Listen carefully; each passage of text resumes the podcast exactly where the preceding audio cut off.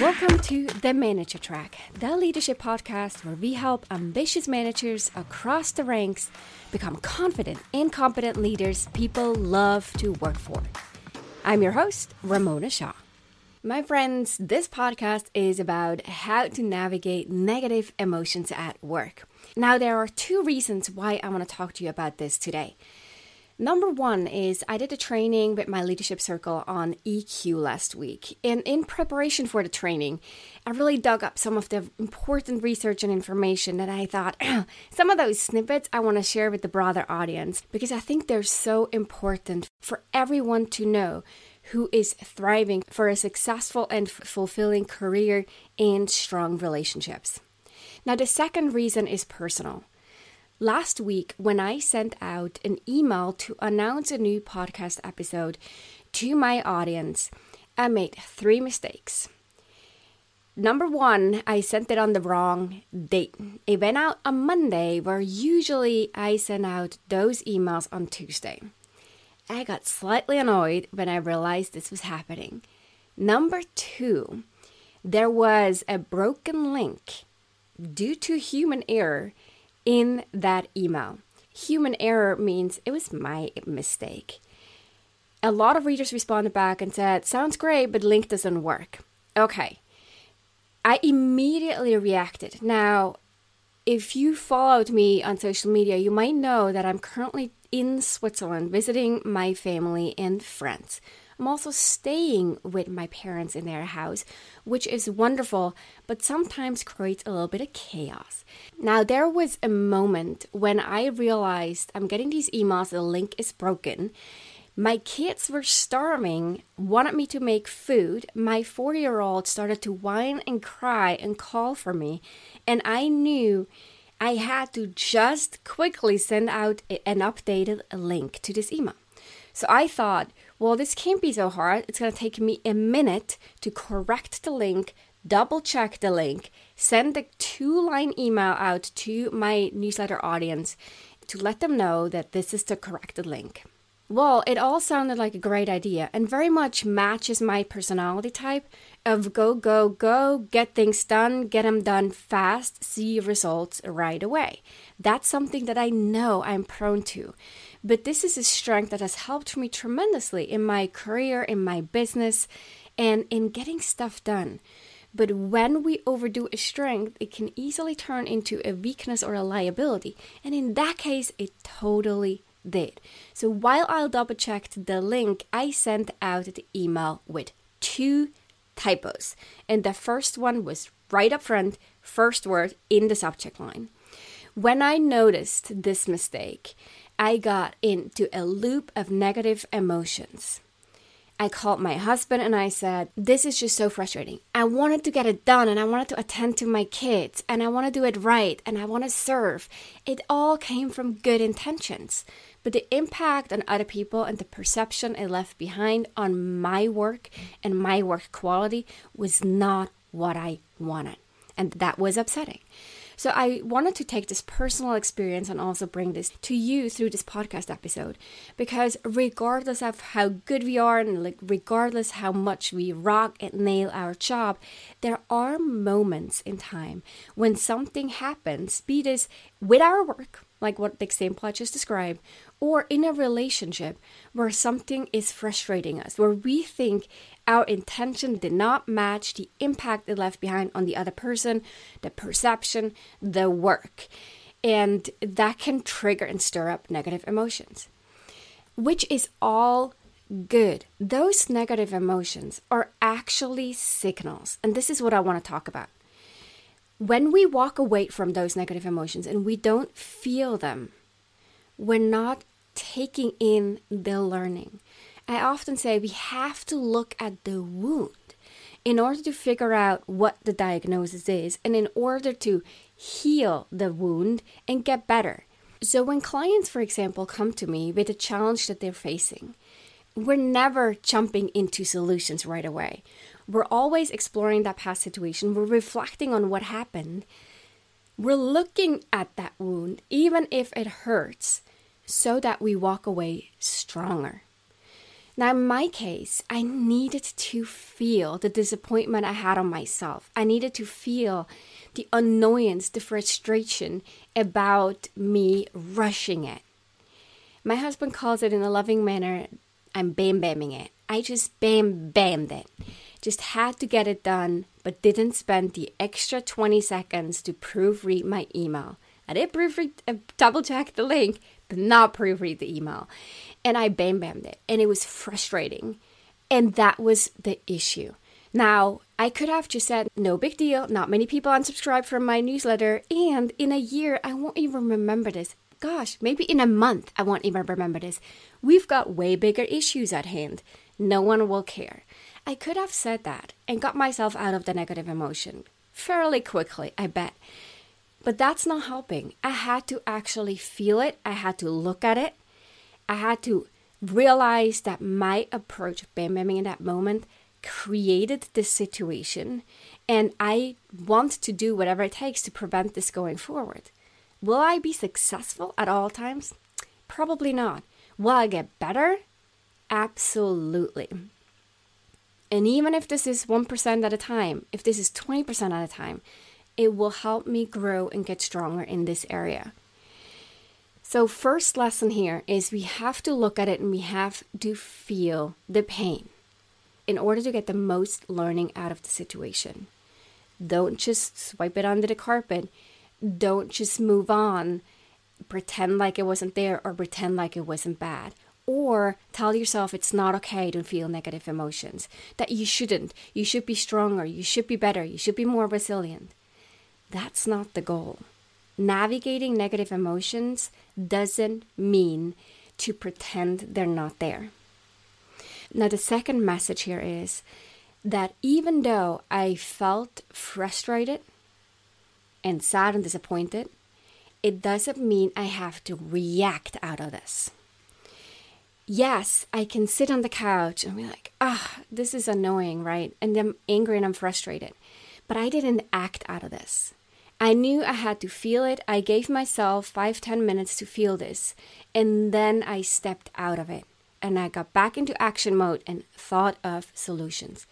It was in that moment that I said, This is a message that applies to people that I work with as well on a daily basis almost i'm in conversation with a client who tells me about something that they screwed up on something that they messed up and so i realize like oh gosh the situation completely relates with the people that i work with. And i want to share out of my own experience what it means to effectively navigate negative emotions. Now am i always perfect? Absolutely not. We're all humans. But my guiding lights here are number one to feel it, to look at the wound.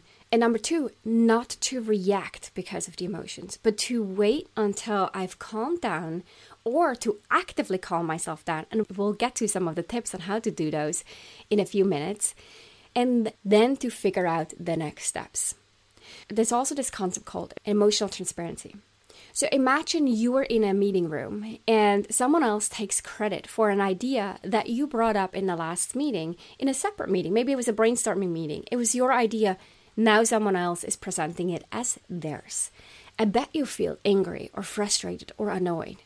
Now, you could get frustrated in a moment, start rolling your eyes, or turn, get loud, or snap, or, or snap, or walk out, shake your head, or do something else that's demonstrating to others oh, Suzanne is angry.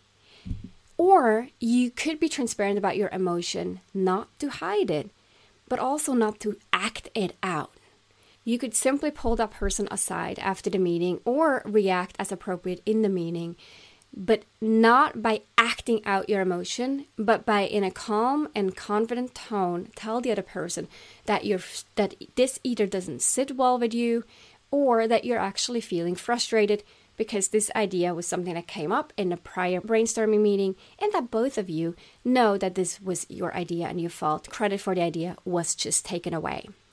There is a difference between acting it out and acting calm but speaking about it confidently and calmly how you feel and describing your feelings. So that's as a quick side note the difference what we call emotional transparency. So, when we're able to calmly speak back, reflect, think logically, that's when we're in a place to communicate. That's also in a place when we're uh, able to think about and then initiate next steps. When we're in negative emotion, that stage, we're not able to see clearly and respond with empathy, curiosity, creativity, or even laser focused action.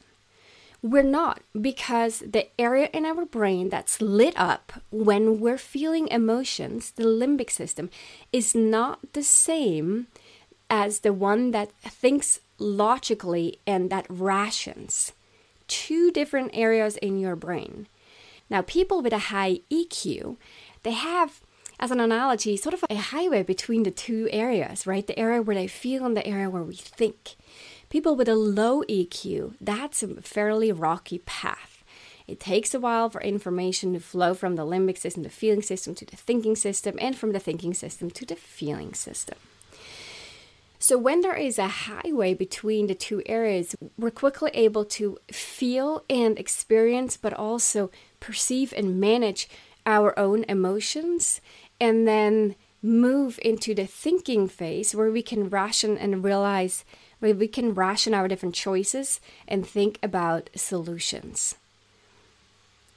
Now let me toss in a few statistics about importance of EQ because at this point you might think, okay, great, it's wonderful if you can articulate your feelings, but so what? I just get a lot of stuff done and I'm good at what I do, so this is not necessarily for me hold on, I would say, because if you look at research, and this is research I'm quoting by Travis Bradberry, who is an expert in EQ and has done tons and tons of research on thousands of hundreds of thousands of people. So, three data points I want to share with you. Number one is EQ is responsible for 58% of your job performance. 58% has to do with EQ and not your hard skills yeah, as a quick of a chat, as a as a as a slightly challenging question, how much time do you invest in your hard skills, learning you new technical skills, getting better at the what you do, and how little time do you invest in your EQ and your soft skills, relationship building, emotional awareness, um, communication, right?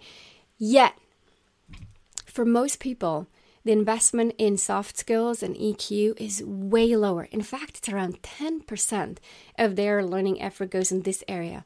Yet, 58% of someone's job performance relates back to EQ.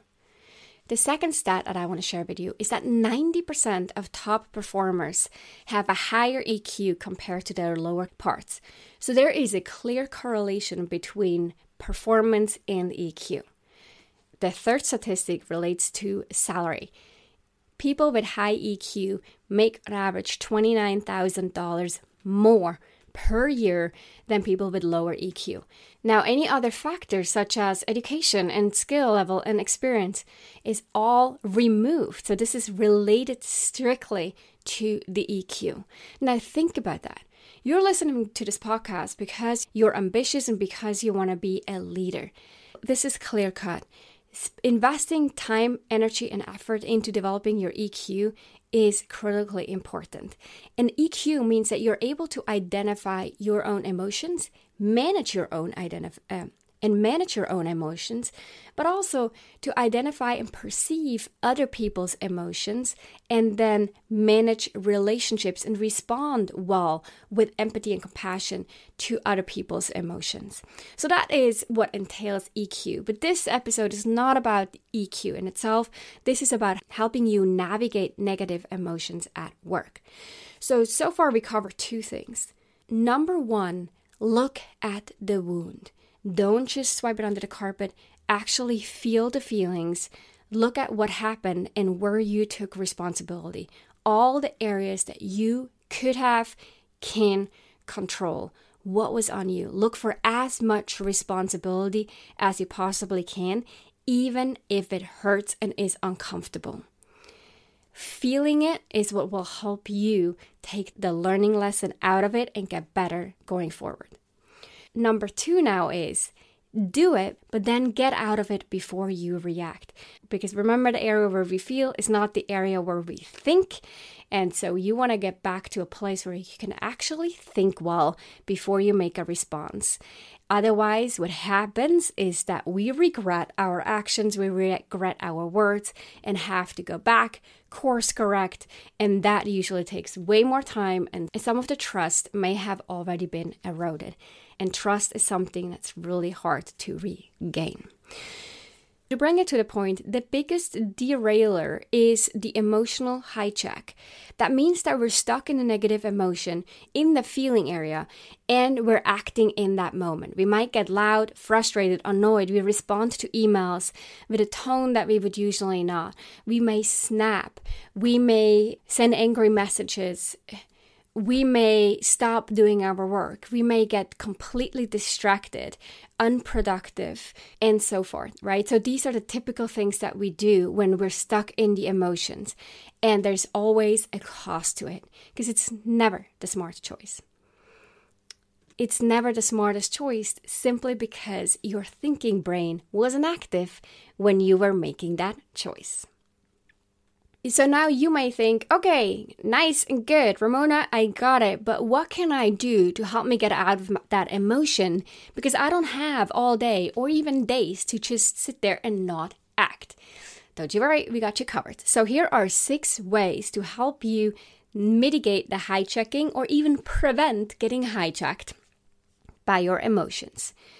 Number one is to pretend like you're a fog.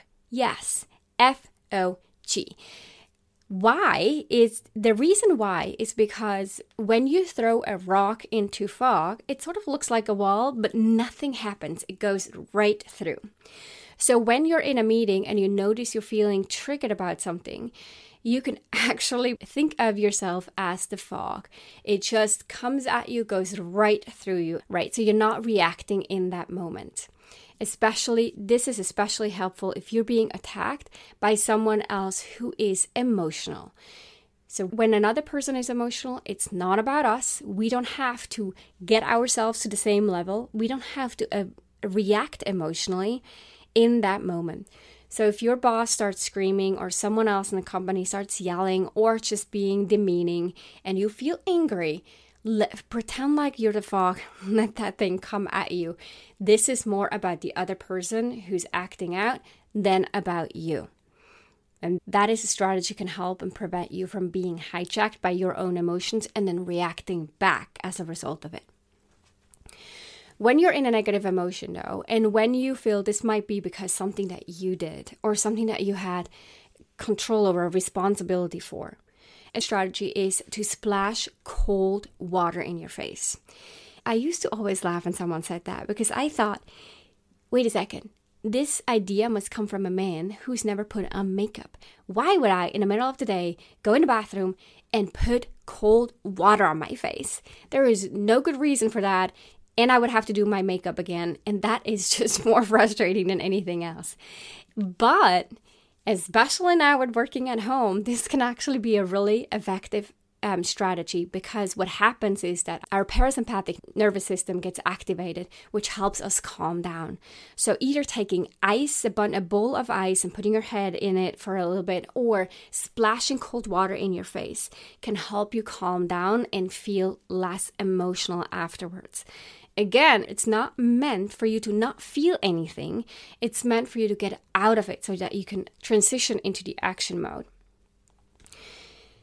If you feel like you're stuck in the emotion and you can't really focus on your work anymore, a great idea is to boost your heart rate. So, if you want to uh, either do jumping jacks, now that we're working at home, you can turn on a quick YouTube video, you can go for a brisk walk around the block, you can go for a run, something where you boost your heart rate. That again helps with your nervous system and helps you calm down if you're in a meeting and you're feeling like you need to have a quick solution that's instantaneous, or you're between meetings and you need to quickly switch back into a less emotional stage, taking deep breath is going to be your answer. So if something happens in my life right before I get on a coaching call, I have a quick routine that I know will take me no longer than one minute, but gets me back into a place where I can be 100% focused and on my A game to serve my client. And that includes deep breathing right? So putting your hands on your stomach and taking deep breath in, filling your stomach, then filling your lungs, then emptying your lungs, and then emptying your stomach. There are different breathing techniques. If you have a specific breathing tactic, go for it. But this is what works best for me. So I'm breathing into my stomach and then into my chest, and then I'm emptying my chest and then I'm emptying my stomach. I take about five really deep breaths, and that instantaneously calms me down. So, speaking of breathing, research is also absolutely clear that meditating will help you regulate your emotions and deal with stress and tension better. So, if stress management is something that's top of mind for you, meditation is so worth the investment. Yes, it's not a quick fix, it's a long term solution. And for most people, it's something that they do for a lifetime. So it's a bit of a lifestyle choice, but it's proven research and studies over and over again how big the, the positive impact is on stress management and your ability to regain calmness and control after feeling emotions. The sixth tip that I want to share with you is more preventative. What I mean is, how can I prepare myself when I walk into a conversation or scenario where I know this is going to be emotional and I need to maintain control, at least during that time? The practice in a situation like this, you could adopt an alter ego. The alter ego is something, is a role, a persona, maybe a real life persona. Um, if you think of emotions, maybe it's the Iron Lady, Margaret Thatcher. If you have to walk into a negotiation and if you're soaking in Margaret Thatcher, prior to that meeting and you're sort of trying to figure out how was she and how did she act and you're building an, a bit of an emotional relationship with her with this persona and then you walk in the room and you pretend and visualize that you are her, you will act more calm and steady and probably speak more confidently than if you didn't. And as your normal self you have more challenges with it. So the alter ego is something that a lot of performers and athletes but also in the business world a lot of people use as a tactic to embody certain traits of specific personas in specific situations. So, this is more preventative, right? Walking into a salary negotiation where you feel like, oh God, I want to make sure that I'm not getting triggered. I want to cl- clearly think through the entire conversation. I want to stay curious. I want to stay confident and calm throughout the entire conversation. I gotta be at my A game. I can't be triggered by emotions and get distracted that way.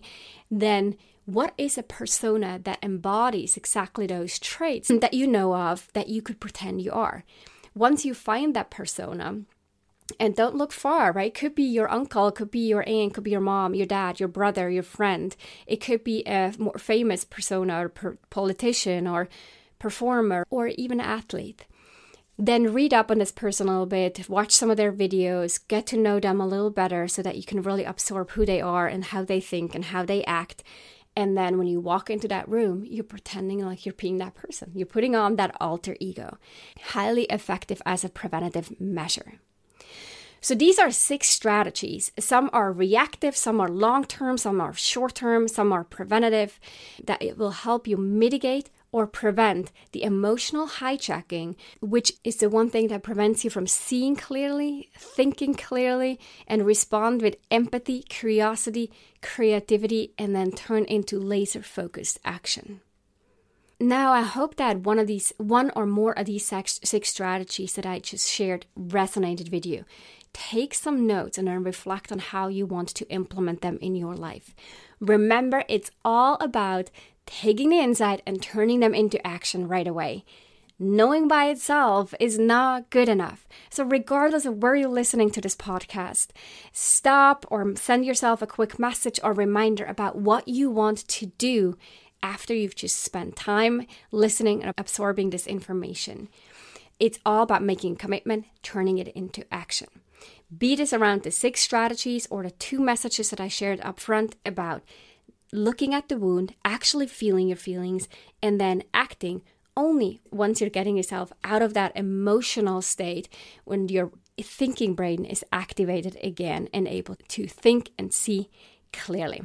Now, if you enjoyed this episode and got some valuable information out of it, I would so appreciate if you click quickly tap on the review button on your podcast. It takes no more than two to five seconds to get that done, but it would mean the world to me and it would help more people just like you find this content and gain insights from this information that will help them in their careers as well. Thank you so much for being part of my orbit, part of this movement in the new generation of leaders who lead with their head and their hearts to take over the business world. Thank you for listening, and I'll talk to you next week.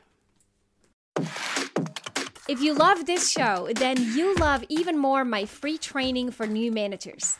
If you haven't watched this training yet, then I'll strongly encourage you to sign up at ramonashaw.com forward slash masterclass.